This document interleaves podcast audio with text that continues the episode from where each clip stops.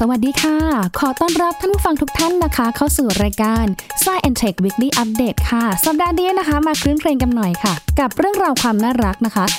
ของหุ่นยนต์ Boston Dynamic นะคะ บริษัทเทคโนโลยีชื่อเสียงโด่งดังอเมริกาค่ะ ล่าสุดก็เปิดตัวหุ่นยนต์เต้นรำรับวันปีใหม่ด้วยนะคะ รวมไปถึงสรุปข่าว เทคโนโลยีที่เด่นในรอบปีที่ผ่านมาค่ะ และเหตุการณ์ทางดาราศาสตร์ รวมถึงเทคโนโลยีอวกาศที่เด่นและก็ชัดเจนขึ้นในรอบปี 2020 ด้วยค่ะ สักครู่เดียวค่ะ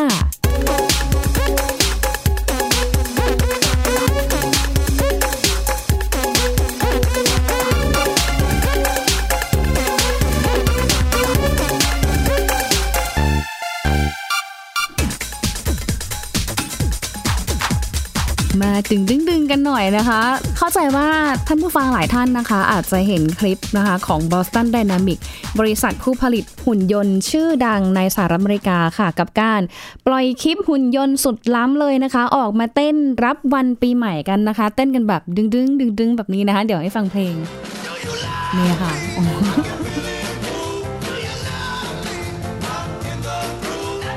เพราะทีเดียวนะคะ กับเพลง Do You Love Me ของคอนทัวร์ค่ะ แล้วก็มาพร้อมกับ dancer คือเป็นหุ่นยนต์จาก Boston Dynamic นะคะ บริษัทสัญชาติอเมริกันค่ะ ที่เขาโด่งดังมากในการผลิต เทคโนโลยีหุ่นยนต์ค่ะ ที่ตอนนี้เองนะคะก็ถูกทั้งฝั่งของหุ้นได้เกาหลีใต้เนาะมีการซื้อหุ้นรายใหญ่นะคะ ถือหุ้นครองมากกว่า 80%แล้วก็ SoftBank ของญี่ปุ่นเนี่ย 20%ด้วยค่ะ แต่ว่าการเปิดตัวนะคะในคลิปของหุ่นยนต์ในช่วงปีใหม่ที่ผ่านมาทำให้หลายคนรู้สึกอึ้งทึ่งมาก ๆ เลยค่ะ เพราะว่าหุ่นยนต์แต่ละตัวโดยเฉพาะ humanoid ค่ะ เต้นเก่งมากค่ะท่านผู้ฟังคะคือสามารถที่จะทำท่า round-off แบบยิมนาสติกได้ ยกขาสูงได้ค่ะ นอกจากนี้นะคะก็ยังโชว์ความล้ำนะคะ ของหุ่นยนต์ Spot สี่ขา และหุ่นยนต์ Handle ที่สามารถใช้ในโรงงานอุตสาหกรรมได้ด้วยนะคะ ทีนี้จะพาทุกท่านค่ะ ไปทำความรู้จักกับหุ่นยนต์แต่ละประเภทกันค่ะ เริ่มกันที่หุ่นยนต์ฮิวแมนอยนะคะที่เป็นหุ่นยนต์ ที่ทำท่ายกแข้งยกขาเป็นยิมนาสติกเนี่ยนะคะอย่างที่เราได้ดูคลิปไปนะคะหุ่นยนต์ฮิมานอยเนี่ยนะคะ ที่ชื่อว่า Atlas ค่ะ เขามีความสามารถมาก ๆ เลยนะคะ ทั้งในเรื่องของการยกขานะคะสูงนะคะ การทำท่าราวดอฟหรือว่าตีลังกา ถอยหลังตีลังกาหลังนะคะ หรือการกระโดดนะคะ การเดินทางในพื้นขรุขระนะคะ ในพื้นที่ลาดชัน พื้นหิมะหรือที่ลาดเชิงเขาเนี่ยแอตลาสก็ถูกออกแบบมาให้ทำหน้าที่ตรงนี้ได้ดีค่ะหนึ่งแล้วก็คือเป้าหมายหลักของทาง Boston Dynamics เขาผลิตออกมานะคะ ก็เพื่อที่จะนำตัว Atlas Humanoid ตัวนี้นะคะ ไปทำหน้าที่ในการ กู้ภัย ค้นหาผู้สูญหายหรือเข้าไปในพื้นที่ที่มนุษย์นั้นไม่สามารถเข้าถึง หรือยานพาหนะไม่สามารถเข้าถึง ก็จะมีการใช้หุ่นยนต์ตัวนี้ค่ะทำหน้าที่ไปค้นหาผู้สูญหายเพิ่มเติมนะคะ นอกจากนี้ค่ะเขายังบอกว่าตัวของ Atlas เนี่ยนะคะ ยังสามารถที่จะถือวัตถุนะคะ ขนาดน้ำหนักประมาณ 10 กิโลกรัมเนี่ยได้อย่างสบายๆเลยนะคะ ใช้ในการใช้งานก็ได้ค่ะ แต่ว่าส่วนใหญ่ก็คือใช้ในเรื่องของภารกิจต่างๆนี่แหละนะคะรวมไปถึงมีเทคโนโลยีล้ำสมัยมาก ๆ ค่ะท่านผู้ฟังคะก็คือมีไลด้านะคะ อย่างที่บอกไปเนาะไลด้าเนี่ยก็คือเป็นการยิงเลเซอร์ค่ะ เพื่อทำการค้นหาวัตถุนะคะ เป็นการวัดเลยค่ะว่า วัตถุนั้นน่ะอยู่ไกลจากหุ่นยนต์มากน้อยแค่ไหนนะคะ เพื่อใช้ในการประเมินแล้วก็ใช้ในการหลบหลีกด้วยนะคะเพื่อหุ่นยนต์เนาะจะเดินไปชนอะไรแบบนี้นะคะ ก็ต้องมีการเหมือนยิงไรด้านะคะ ยิงเลเซอร์เข้าไป เป็นการวัดลักษณะคล้ายกับการ เอาทฤษฎีความเร็วของแสงเนี่ยแหละค่ะท่านผู้ฟังมาคำนวณหาระยะทางคือยิงไปปุ๊บนะคะ แสงสะท้อน จากวัตถุกลับมาเด้งปั๊บอ่ารู้ระยะทางเลยว่าอ้าอยู่ไกลจากหุ่นยนต์มากน้อยแค่ไหนค่ะ แต่ก็คาดการว่าเดี๋ยวในอนาคตนะคะ ตัว Boston Dynamic นะคะ ก็จะมีการผลิต Atlas เนี่ยนะคะ เข้ามาใช้งานอย่างเต็มที่เพิ่มมากขึ้นเรื่อยๆๆๆนะคะ แล้วเราก็จะได้มีโอกาสเนาะเห็นหุ่นยนต์ที่แบบใช้ในโรงงานอุตสาหกรรม หรือว่าใช้ในภารกิจเสี่ยงต่างๆเนี่ยก็ใช้งานได้ดีด้วยนะคะ อันนี้เป็นหุ่นยนต์ Atlas Humanoid ค่ะ มาดูอีกหุ่นยนต์หนึ่งค่ะที่โอ้ยน่ารักมากค่ะนั่นก็คือตัวหุ่นยนต์สีขาหรือว่า Spot Mini นะคะ ตัวนี้ค่ะเขาก็จะทำหน้าที่นะคะได้ดีเลยทั้งในเรื่องของการขนนะคะสิ่งของที่มีน้ำหนักมากมากกว่า 10 กิโลกรัมค่ะ แล้วก็ใช้งานได้ดีใน หน่วยของกองทัพด้วยนะคะ ที่ส่วนใหญ่เราเนี่ยจะพบว่าหน่วยงานด้านกองทัพต่างๆ ของอเมริกาเนี่ยนะคะ ก็จะมีการใช้ตัวหุ่นยนต์สปอร์ตนี่แหละ ช่วยในการลำเลียงของด้วยนะคะ คือคุณสมบัติที่สำคัญของตัวหุ่นยนต์ Spot เนี่ยมีความน่าสนใจมากหนึ่งคือมีความฉลาดนะคะสองทรงตัวได้ดีมากๆ เวลาที่แบบไปอยู่ในพื้นที่ที่แบบเข้าถึงยากๆพื้นที่ที่ขรุขระเหมือนกับตัว Atlas เลยนะคะสามก็คือมีความว่องไวคล่องแคล่วมากๆค่ะสี่มีเทคโนโลยี LiDAR เหมือนกันนะคะตรวจหาวัตถุจากการยิงแสงเลเซอร์นี่แหละนะคะ ดูเลยว่ามีวัตถุเนี่ยนะคะ อยู่ไกลจากตัวหุ่นยนต์มากน้อยแค่ไหนค่ะ แล้วก็ตอนนี้เองนะคะ ตัวของสปอตเนี่ยนะคะเขาก็ถูกนำไปใช้ในโรงงานอุตสาหกรรม แล้วก็ฐานทัพต่างๆ ในอเมริกาด้วยเช่นกัน ก็เป็นเป็นการทดลองนำร่องค่ะ แล้วก็เป็นหุ่นยนต์ที่มีการพัฒนามาจากต้นแบบของตัวชีตานะคะ ที่พัฒนามาจากสถาบัน Massachusetts Institute of Technology นะคะ หรือว่าสถาบันเทคโนโลยี Massachusetts นะคะ ที่หนึ่งในคณะอาจารย์จาก MIT นี่แหละค่ะ ก็เป็นผู้ร่วมก่อตั้งบริษัท Boston Dynamics ด้วยเช่นกันนะคะ และสุดท้ายค่ะ ตัวคอยาวๆนะคะ ที่แบบ เต้นเหมือนตัวนกกระยางหรือว่านกกระจอกเทศนะคะ ตัวที่แบบคอยยาวๆแล้วก็มีล้อเลื่อนไปเลื่อนมานะคะ ตัวนั้นก็คือ ตัวแฮนเดิลค่ะแฮนเดิลเนี่ยจะทำหน้าที่ได้ดีมากในการที่จะขนย้ายสิ่งของในโกดังนะคะ หรือในอุตสาหกรรมยานยนต์นะคะ ของหนักๆต่างๆเนี่ยแหละค่ะ สามารถขนได้อย่างรวดเร็วนะคะ แล้วก็ทำงานต่อเนื่องได้ดีนะคะ หลายชั่วโมงติดต่อกัน มีความทนทานนะคะ มีความแม่นยำด้วยณตอนนี้เนี่ยเข้าใจว่าแฮนเดิลเองนะคะก็ถูกหลายประเทศเหมือนกันนะคะ ซื้อไปใช้ในโรงงานอุตสาหกรรม โดยเฉพาะฝั่งยานยนต์นะคะที่เขาบอกว่าแฮนเดิลเองเนี่ยสามารถทุ่นแรงมนุษย์ได้ดีด้วยนะคะ แล้วก็ขยับจากแรงงานมนุษย์นะคะ ที่ต้องใช้แรงงานเนี่ยนะคะ ไปทำหน้าที่อย่างอื่นที่สามารถที่จะมีสกิลหรือว่ามีทักษะมากกว่าการ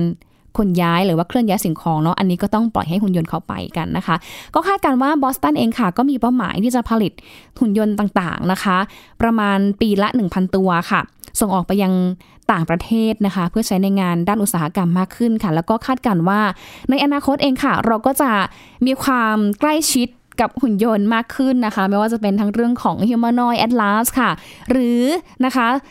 Spot Mini นะคะ และตัวของ Handle เองนะคะ ในตอนนี้ค่ะ เราเริ่มเห็นการใช้แขนกลนะคะ ที่มีหลักการทำงานคล้ายกับ Handle นะคะ เข้ามาในร้านค้าต่างๆ แล้วค่ะ ถ้าดูจาก อินเทอร์เน็ตนะคะหรือว่าดูจากโลกออนไลน์เนี่ยจะเห็นได้ว่ามีหลายเจ้านะคะ ผู้ประกอบการหลายเจ้าของจีนนะคะเขาก็มีการใช้ตัวแขนกลนี่แหละค่ะ ไปขายของแทนอย่างเช่นนะคะ เป็นหุ่นยนต์ชงชาก็ได้นะคะ แล้วก็มีการจ่ายเงินผ่านทาง ตัวแอปพลิเคชันเนาะคือจ่ายเงินปุ๊บนะคะออเดอร์ปั๊บผ่าน touch screen ใช่ไหมคะ หรือว่าผ่านแอปต่างๆเนี่ยนะคะก็จะมีการสั่งงานให้ตัวแขนกลหุ่นยนต์เนี่ยค่ะทำหน้าที่ชงชานะคะ ใช้เวลาไม่นานค่ะ ไม่น่าจะถึง 1 นาทีด้วยซ้ำหรือว่าถ้าเร็วสุดเนี่ยก็ประมาณ 30 วินาทีนะคะ ไม่รวมกับการเลือกออเดอร์นะ เพราะบางท่านเนี่ยเลือกออเดอร์แบบนานใช่ไหมคะแต่ว่าถ้าแบบสั่งปุ๊บเนี่ยนะคะ ก็จะรอแป๊บเดียวค่ะ ก็จะได้เป็นชานมไข่มุก หรือว่าอาหารต่างๆ ที่แบบง่าย ๆ ยังไม่ได้ซับซ้อนอะไรมากเนี่ยก็สามารถส่งให้กับลูกค้าได้ทันทีด้วยนะคะ ก็ถือว่าเป็นอีกเรื่องราวหนึ่งที่น่าสนใจค่ะ แต่ว่าประเด็นที่หลายคนกำลังเป็นห่วงก็คือการใช้หุ่นยนต์เนี่ยนะคะเอาไปใช้ถูกต้องถูกหน้าที่หรือเปล่า เอาไปใช้มีความสุ่มเสี่ยงต่อการกระทำผิดกฎหมายหรือเปล่าค่ะ เรื่องนี้ทาง Boston Dynamics นะคะก็มีการออกกฎไว้อย่างชัดเจน แล้วก็ครอบคลุมมาก ๆเลยนะคะ ก็คือหนึ่งเลยในขณะที่มีการใช้งานเนี่ยนะคะ ขอให้คนหรือว่าสิ่งมีชีวิตนะคะ อยู่ไกลจากหุ่นยนต์เนี่ยนะคะ ไม่ต่ำกว่า 2 เมตร 2 ก็คือห้ามามให้หุ่นยนต์ทำอันตรายต่อสัตว์หรือคนด้วยนะคะ แล้วก็ 3 ห้ามใช้หุ่นยนต์กระทำการ ที่สุ่มเสี่ยงต่อการผิดกฎหมาย อย่างเช่น เอาหุ่นยนต์เนี่ยไปขนยาเสพติด ไปขนของที่แบบมันผิดกฎหมายขนของเถื่อนแบบนี้นะคะ ถ้าคนที่ซื้อค่ะ ซื้อมาจากบอสตันด y นามิกนะคะ เขากระทำผิดกฎข้อตกลง 3 อย่างเนี้ยค่ะ ได้ข่าวว่าบอสตันด y นามิกเนี่ยคือมีมีการออกกฎโหดมาก แล้วก็มีบทลงโทษที่แบบโหดเหมือนกัน คือต่อให้คุณจะเป็นลูกค้านะ แต่ว่าถ้าคุณเนี่ยเอาหุ่นยนต์ไปทำผิดสัญญาหรือเอาไปทำในสิ่งที่มันไม่ดีมีร้ายเนี่ยนะคะ ก็จะถูกนะคะ ระงับสัญญาณการใช้ทันทีนะคะ บล็อกเลย รวมไปถึงนะคะ ไม่มีการประกัน อะไรใดๆทั้งสิ้นนะคะ หลังจากที่ก่อนนั้นนี่ซื้อไปเดี๋ยวเรามีประกันให้นะอ่า20ปี10ปีอะไรก็ว่ากันไป maintain ซ่อมให้อะไรเงี้ยทีนี้ถ้าพอแบบลูกค้าไปทำแบบนั้นจริงนะคะ คือทาง Boston Dynamic คือแบบออกกฎเหล็กเลยนะคะบอกเลยว่า no นะฉันจะไม่ support ในเรื่องของประกันอีกต่อไป และฉันก็มีอำนาจหน้าที่ในการที่จะบล็อกไม่ให้หุ่นยนต์ตัวเหล่านี้ถ้าทำผิดนะ ก็จะไม่ให้เขาทำงาน ให้เขาหยุดการใช้งานในทันที อันนี้ก็เป็นการยื่นคำขาดจากทาง Boston Dynamics ด้วยนะคะอาเราดูกันต่อไปค่ะ ตอนนี้เราเห็นหุ่นยนต์เนาะต่างๆเนี่ยนะคะออกมาแล้วนะคะ ก็คาดการว่าในอนาคตค่ะก็น่าจะมี การใช้หุ่นยนต์นะคะ ในชีวิตประจำวันของเรามากขึ้นกับไม่ว่าจะเป็นการใช้หุ่นยนต์นะคะ เป็นเพื่อนเป็นสัตว์เลี้ยง แก้เหงาก็ได้ เป็นหุ่นยนต์ที่ใช้ในการดูแลผู้สูงอายุมากกว่านี้นะคะ อาจจะ คือก่อนหน้านี้เราจะเห็นหุ่นยนต์คล้ายกับน้องดินสอที่สามารถสั่งงานผ่านทางหน้าจอ แล้วก็ใช้ในการเขาเรียกอะไรใช้ในการสื่อสารกันนะคะระหว่างผู้สูงอายุกับลูกหลานนะคะที่ผ่านทางหน้าจอได้ แต่ว่าณตอนนี้เองนะคะ หุ่นยนต์อาจจะทำหน้าที่มากกว่านั้น ใช้ในการเสิร์ฟก็ได้นะคะ ใช้ในการช่วยดูแลอย่างอื่นที่มันมีความฟังก์ชันมากกว่านี้นะคะรวมไปถึงถ้าเป็นบ้านเรานะคะ ก็จะมีอีกหุ่นยนต์ตัวหนึ่งก็คือน้องปิ่นโต ปิ่นโตเนี่ยนะคะ สร้างมาจากคณะวิศวกรรมศาสตร์ จุฬาลงกรณ์มหาวิทยาลัย ร่วมกับทางเครือข่ายด้วยนะคะ น้องปิ่นโตเนี่ยมีความน่ารักมากๆ แล้วก็ถือว่าเป็นอีกหนึ่งความภาคภูมิใจของคนไทยด้วยนะคะ ที่คนไทยหลายหน่วยงานเนี่ยร่วมมือกันผลิตหุ่นยนต์ขึ้นมา เพื่อใช้ในโรงพยาบาลในช่วงการระบาดของโควิด -19 ปีที่ผ่านมา ณ ตอนนี้นะคะมีรายงานว่ามีการใช้หุ่นยนต์เนี่ยนะคะไปแล้วไม่ต่ำกว่า 20-30 ตัวค่ะ และที่เห็นชัดเจนก็คือ การนำหุ่นยนต์ ปิ่นโตเนี่ยนะคะไปใช้ในโรงพยาบาลสนามที่สมุทรสาครค่ะ เมื่อช่วงประมาณปลายสัปดาห์ที่ผ่านมา คุณปัดพัทรพรตันงาม ผู้สื่อข่าวไทย PBS นะคะ ก็ถ่ายภาพหุ่นยนต์น้องปิ่นโตเข้ามาค่ะ แล้วก็ปิ่นโตเองเนี่ยทำหน้าที่ดีมาก ๆ เลยก็คือ สามารถที่จะไปเสิร์ฟยา เสิร์ฟน้ำเสิร์ฟข้าวให้กับคนไข้ได้นะคะ หรือคนไข้เนี่ยเขาอยากคุยอะไรกับคุณหมอ อยากจะสื่อสารอะไรกับคุณหมอเนี่ย คนไข้สามารถที่จะกดหน้าจอของปิ่นโตนะคะ เพื่อแจ้งคุณหมอได้เลยว่าต้องการมีความต้องการอะไรบ้างนะคะ เพื่อที่จะให้คุณหมอเนี่ยนะคะะทำการรักษาได้อย่างถูกต้องด้วยนะคะ ก็เป็นอีกหนึ่งเทคโนโลยีค่ะที่ผลิตขึ้นมาในการลดความเสี่ยงนะคะ แล้วก็ลดการสัมผัสระหว่างผู้ติดโควิด -19 และบุคลากรทางการแพทย์นะคะแล้วก็เป็นการเซฟเนาะให้แต่ละส่วนมีความปลอดภัยในการปฏิบัติงานเพิ่มมากขึ้นนั่นเองนะคะ ก็อย่าลืมให้กำลังใจกันด้วยนะคะ เป็นผลงานดีๆของคนไทยค่ะ แล้วก็อีกมุมนึงเนาะเห็นอีกเทคโนโลยีล้ำๆของชาวต่างชาตินะของ หุ่นยนต์ Boston Dynamics ด้วยนะคะ เดี๋ยวก็คาดการว่า MIT สถาบันเทคโนโลยีแมสซาชูเซตส์เนี่ยแหละค่ะ ก็จะมีการผลิตนะคะ ตัวหุ่นยนต์ต่างๆ ออกมามากมายนำร่องค่ะ แล้วก็คาดการว่าน่าจะมีการถ่ายทอดกันหรือว่ามีการดีลกันแหละกับทาง Boston Dynamics นะคะในการถ่ายทอดเทคโนโลยีการสร้างหุ่นยนต์ เพื่อใช้งานที่หลากหลายมากยิ่งขึ้นนะคะ แค่นับตอนนี้น่ะเห็นในในคลิปนะคะท่านผู้ฟังคะเห็นแค่แบบตัวแบบ SpotMini เต้นดึงดึงดึงดึงดึงดึงนะคะคือเรายังมีความรู้สึกว่า ถ้าเห็นแบบนี้วิ่งแถวบ้านเนี่ยก็คงตกใจเหมือนกันวิ่งหนีเหมือนกันนะคะ หรือถ้าเป็นหุ่นยนต์ฮิวแมนอยแอตลาสค่ะ เดินเข้ามาแบบนี้คงจะแบบลังเลอยู่นะว่าเอ๊ะหุ่นยนต์จริง ๆ หรือว่าคืออะไรกันแน่นะคะ ก็ยังงงๆอยู่ แต่ว่าจริงๆแล้วเนี่ยภาพที่เราเห็นในภาพยนตร์นะคะ การใช้ชีวิตกับหุ่นยนต์เนี่ยนะคะ มันก็อาจจะเริ่มเข้ามาจริง ๆ แล้วแหละนะคะ กับชีวิตจริงของเรานะคะ แล้วก็ ในอนาคตเองเนี่ยอาจจะเห็นบทบาทของหุ่นยนต์มากกว่านั้นด้วยนะคะ เดี๋ยวช่วงนี้ค่ะจะพาท่านผู้ฟังทุกท่านนะคะ ไปติดตามรายงานนะคะแหมพูดถึงเทคโนโลยีก็อยากจะมีเทคโนโลยีหลายอย่างเลยมานำเสนอค่ะ โดยเฉพาะในช่วงปีที่ผ่านมากับการระบาดของโควิด -19 ค่ะ มีเทคโนโลยีต่างๆเนี่ยเกิดขึ้นมากมายทั่วทุกมุมโลกเลยนะคะ ในการผลิตขึ้นมาต่อสู้กับการระบาดของโควิด -19 จะเป็นอย่างไรติดตามได้จากรายงานค่ะ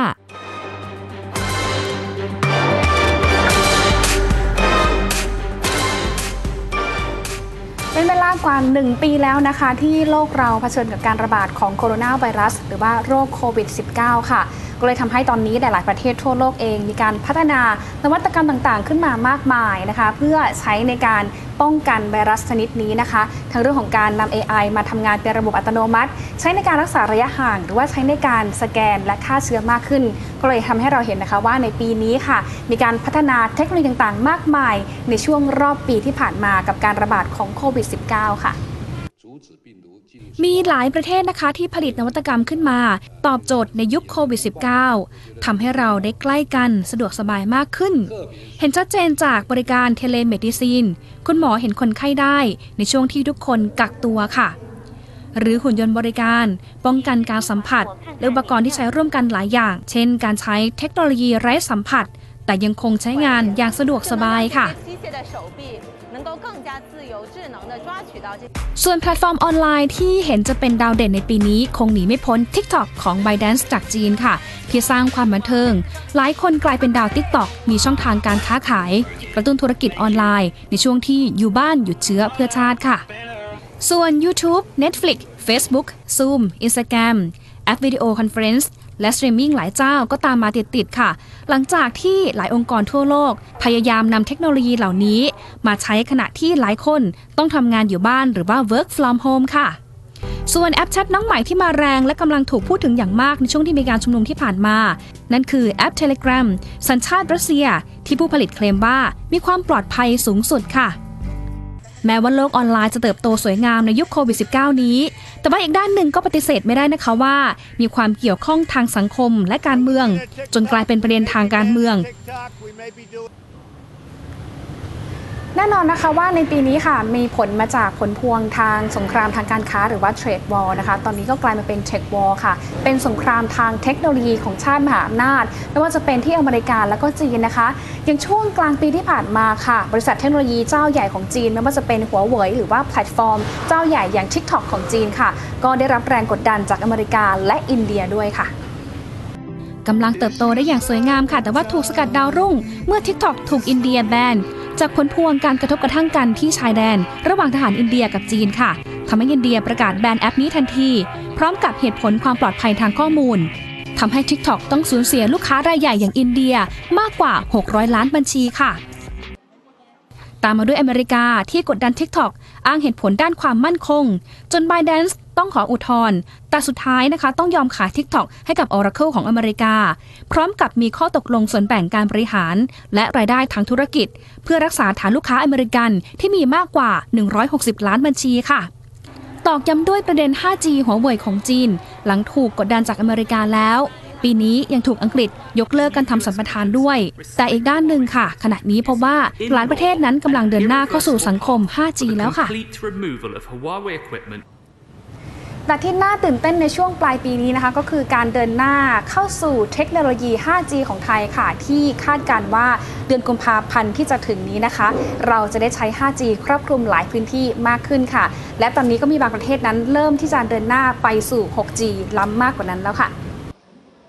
ขณะนี้ทั่วโลกนำร่องพัฒนาเป็นเมือง 5G นะคะ ส่วนบ้านเราขยายจากแนวรถไฟฟ้าครอบคลุมพื้นที่มากขึ้นในช่วงต้นปีหน้า ไปภาคอุตสาหกรรม และภาคการสื่อสาร จะเห็นชัดเจนจากระบบแพทย์ทางไกลหรือว่า telemedicine คุณหมอคุยกับคนไข้แม้อยู่พื้นที่ห่างไกล เร็วแบบ real-time ไม่มีสะดุดค่ะ 5G ทำให้อุปกรณ์หลายอย่างคุยกัน คุยกับคน ยิ่งผนวกกับ AI ทุกอย่างจะกลายเป็นแบบอัตโนมัติ แต่ที่น่าจับตาก็คือ ปีหน้าจะมีระบบ 6G ที่เขาบอกว่าแรงกว่า 5G มากกว่า 8,000 เท่า หรือโหลดหนัง Full HD มีความยาวมากกว่า 100 ชั่วโมง ภายในเวลาเพียงแค่ 1 วินาทีเท่านั้นค่ะเรื่อง 6G อาจจะไม่ใช่เรื่องเพ้อฝันอีกต่อไปนะคะ เพราะว่าตอนนี้ได้ข่าวว่าจีน เดินหน้านำร่องเป็นประเทศ 6G ไปแล้วค่ะ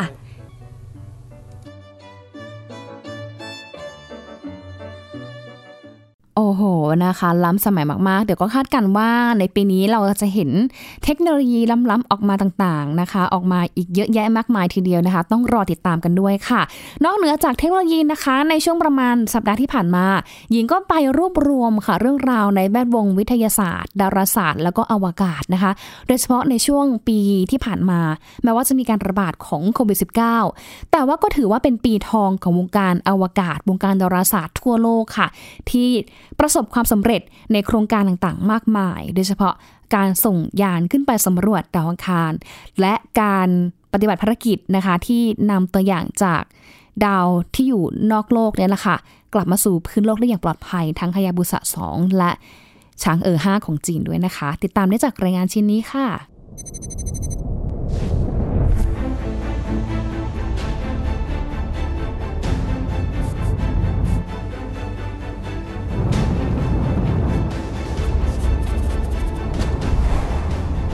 โครงการอวกาศในหลายอย่างทั่วโลกเต็มไปด้วยความท้าทาย และสำเร็จเป็นหลายโครงการ ท่ามกลางโรคระบาดที่เกิดขึ้น แม้ว่าปีนี้นะคะจะมีการระบาดของโรคโควิด -19 ค่ะ แต่ก็ไม่ใช่อุปสรรคของการเดินหน้า ค้นคว้าทดลองทางอวกาศนะคะ แล้วก็ปีนี้ถือว่าเป็นอีกหนึ่งปีทองในวงการอวกาศ วงการดาราศาสตร์ค่ะ หลังจากที่อันดับแรกเลยนะคะที่อเมริกาค่ะ ประสบความสำเร็จในโครงการครูดากอน ส่งนักบินอวกาศ 2 คนขึ้นไปสถานีอวกาศนานาชาติ ISS ด้วยนะคะ แล้วก็ส่งกลับมายังผืนโลกได้อย่างปลอดภัยด้วยค่ะ ก็ถือว่าเป็นการส่งนักบินขึ้นไป ในอเมริกาในรอบกว่า 10 ปีที่ผ่านมาที่ก่อนหน้านี้ ไปใช้บริการจรวดที่รัสเซียด้วยนะคะ และต่อมาค่ะ เป็นการค้นพบครั้งยิ่งใหญ่นั่นก็คือการค้นพบน้ำที่หลุมอุกกาบาตกราบิอุสบนดวงจันทร์นะคะ ต่อมาด้วยที่ยานอวกาศของจีนที่ชื่อว่าช้างเอ๋อ5ค่ะ ก็ประสบความสำเร็จในการเก็บตัวอย่าง ทั้งดินและหินบนดวงจันทร์กลับมาอย่างผืนโลกได้อย่างปลอดภัยด้วยนะคะ และเรื่องของการค้นพบที่ดาวศุกร์ค่ะที่ล่าสุดนั้นมีข้อมูลนะคะว่าทางนักอวกาศหรือว่านักดาราศาสตร์ค่ะ ไปค้นพบสารฟอสฟีนค่ะ ซึ่งเป็นโมเลกุลที่บ่งชี้ว่า มีสิ่งมีชีวิต หรือว่าอาจจะมีสิ่งมีชีวิตที่อยู่บนชั้นบรรยากาศของดาวศุกร์ด้วยนะคะ แล้วก็รอต่อไปค่ะหลังจากที่ประมาณกลางปีที่ผ่านมานะคะสามชาติมหาอำนาจค่ะไม่ว่าจะเป็นจีนค่ะ ส่งยานเทียนเวิ่นหนึ่งนะคะสหรัฐอาหรับเอมิเรตส่งยาน Hope รวมถึงอเมริกานาซาส่งยาน Perseverance ขึ้นไปสำรวจดาวอังคารค่ะ แล้วก็คาดการว่าจะถึงดาวอังคารประมาณเดือนกุมภาพันธ์ 2564 แล้วก็น่าจะได้ข้อมูลกลับมาเพิ่มมากขึ้นด้วยค่ะ เริ่มต้นอย่างสวยงามสำหรับภารกิจ Crew Dragon Demo Twoในเดือนพฤษภาคม เป็นความร่วมมือจาก NASA และ SpaceX ของอีลอนมัสก์ส่งยาน Crew Dragon นำสองนักบินอวกาศโรเบิร์ตเบนเคนและดักลาสเฮอร์ลีย์ขึ้นไปปฏิบัติภารกิจณสถานีอวกาศนานาชาติ ISS นับเป็นครั้งแรกในรอบทศวรรษ ที่อเมริกาส่งจรวดในแผ่นดินมาตุภูมิ ณ ฐานปล่อยจรวดเคนเนดี รัฐฟลอริดา หลังใช้บริการจรวดโซยุทของรัสเซียมานานหลายปี และภารกิจ การส่งยานอวกาศเดินทางสู่ดาวอังคาร ในเดือนกรกฎาคม เริ่มจากยานโฮปยานลำแรก ในภูมิภาคตะวันออกกลาง ออกเดินทางสู่อวกาศสำรวจดาวอังคาร ของสหรัฐอาหรับเอมิเรตส์โดยมีญี่ปุ่นเป็นผู้ส่งยานลำนี้ขึ้นสู่อวกาศ ตามมาด้วยเทียนวันหนึ่งของจีน พร้อมกับเทคโนโลยี โดยหากสำเร็จจีนจะเป็นชาติแรกที่ส่งยานโคจร และลงจอดดาวอังคารไปพร้อมกัน โดยมีนัยสำคัญเพื่อแข่งขันการเป็นผู้นำด้านอวกาศ และยาน Perseverance ของ NASA สหรัฐอเมริกาที่พกพาสุดยอดกล้องเทคโนโลยี เพื่อลงจอดณ Jezero Crater อดีตทะเลสาบพันล้านปี ค้นหาร่องรอยสิ่งมีชีวิตบนดาวอังคาร พร้อมกับเฮลิคอปเตอร์ขนาดจิ๋ว Ingenuity เพื่อใช้ถ่ายภาพมุมสูงกลับมาอย่างโลก แม้จะอยู่ในช่วงการระบาดของโรคโควิด -19 ไปทั่วโลก แต่โครงการส่งยานทั้ง 3 สัญชาตินี้ ประสบความสำเร็จ และได้ใจชาวโลก โดยคาดว่าจะถึงดาวองคารพร้อมกันในเดือนกุมภาพันธ์นี้ ส่วนการค้นพบที่น่าตื่นเต้น และสร้างมุมมองความรู้ทางอวกาศใหม่ คือการพบสารฟอสฟีน อยู่ชั้นบรรยากาศของดาวศุกร์ซึ่งอาจทำให้เกิดคำถามว่า เป็นไปได้หรือไม่ ที่พื้นดาวศุกร์ที่ร้อนระอุ แต่ชั้นบรรยากาศเอื้อต่อสิ่งมีชีวิต มันมีกลไกกระบวนการบางอย่างที่มันต้องเกิดในสิ่งมีชีวิตเท่านั้น ซึ่ง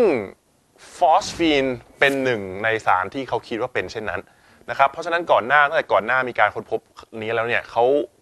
มีนักวิทยาศาสตร์บางกลุ่มเขาก็ตั้งฟอสฟีนว่าเป็น biomarker ที่สำคัญก็คือ ถ้าเราเจอฟอสฟีนน่าจะมีสิ่งน่าจะเจอสิ่งมีชีวิต ดังนั้นการที่เราเจอฟอสฟีนบนดาวศุกร์ ที่มันเป็นชื่อว่ามัน biomarker แล้วมันเป็นอะไรที่เหนือความคาดหมายมากๆ ขณะที่ยานฮายาบุสะ 2 ของญี่ปุ่น JAXA ร่วมกับ ASA ของออสเตรเลีย เก็บตัวอย่างจากดาวเคราะห์น้อยริวกูกลับสู่พื้นโลกได้อย่างสำเร็จไขคำตอบของการกำเนิดระบบสุริยะ และช่วยค้นหาวิธีป้องกันโลก จากการประทะของดาวเคราะห์น้อยในอนาคต ต่อด้วยภารกิจช้างเอ๋อ5ของจีน ไปเก็บตัวอย่างหิน และดินบนดวงจันทร์ได้อย่างสำเร็จ พร้อมกับสะบัดธงชาติจีนเป็นชาติที่สองของโลก ต่อจากอเมริกา ตื่นเต้นอีกครั้งกับการค้นพบโมเลกุลน้ำ ที่ลุมุกาบาตกลาเบอุสบนดวงจันทร์โดยเครื่องบินสังเกตการดาราศาสตร์โซเฟียของนาซาที่ชี้ว่า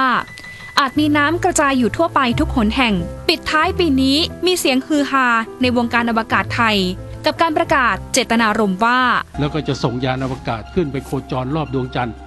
ภายในเวลาไม่เกิน 7 ปีจากนี้ไป เราบอกว่าเราจะไปณจุดนี้ แต่เราตอบไม่ได้ว่า ไปเพราะอะไรไปแล้วจะได้อะไรกลับมาไปแล้วจะทำให้เรามีอำนาจต่อรองต่อนานาชาติมากขึ้นไหมอะไรเงี้ยครับ ก็เลยมองว่าตรงนี้เนี่ยเป็นเป็นเป็นสิ่งที่เราต้องโฟกัสสิ่งสำคัญระหว่างการค้นหาคำตอบในจักรวาลอันลึกลับ จะทำให้เกิดวิทยาการต่างๆ ที่จะเกิดประโยชน์ต่อมนุษยชาติในอนาคต นอกจากนี้นะคะยังมีโครงการอาร์ทิมิสค่ะ เป็นความร่วมมือกับ 9 ชาตินะคะ ชั้นนำของโลกเลยนะคะ ที่จะร่วมมือกันค่ะ ไปสำรวจดวงจันทร์อีกรอบหนึ่งแล้วก็มีแผนที่จะส่งคนเนี่ยไปที่ดวงจันทร์อีกครั้งหนึ่งนะคะ ในปี 2024 ค่ะ และก็นำร่องไปสู่การส่งมนุษย์ขึ้นไปสำรวจดาวอังคารในอนาคตด้วยนะคะ จะมีนะคะความคืบหน้าอย่างไรเดี๋ยวเรามาอัปเดตกันนะคะ ไม่พลาดแน่นอนค่ะ แต่ว่าช่วงนี้หมดเวลาแล้วนะคะต้องลาท่านผู้ฟังไปก่อนค่ะ ช่วงนี้หญิงมณีนาฏอ่อนพนาและไซน์เทควิกฤตอัปเดตลาไปก่อนและสวัสดีค่ะ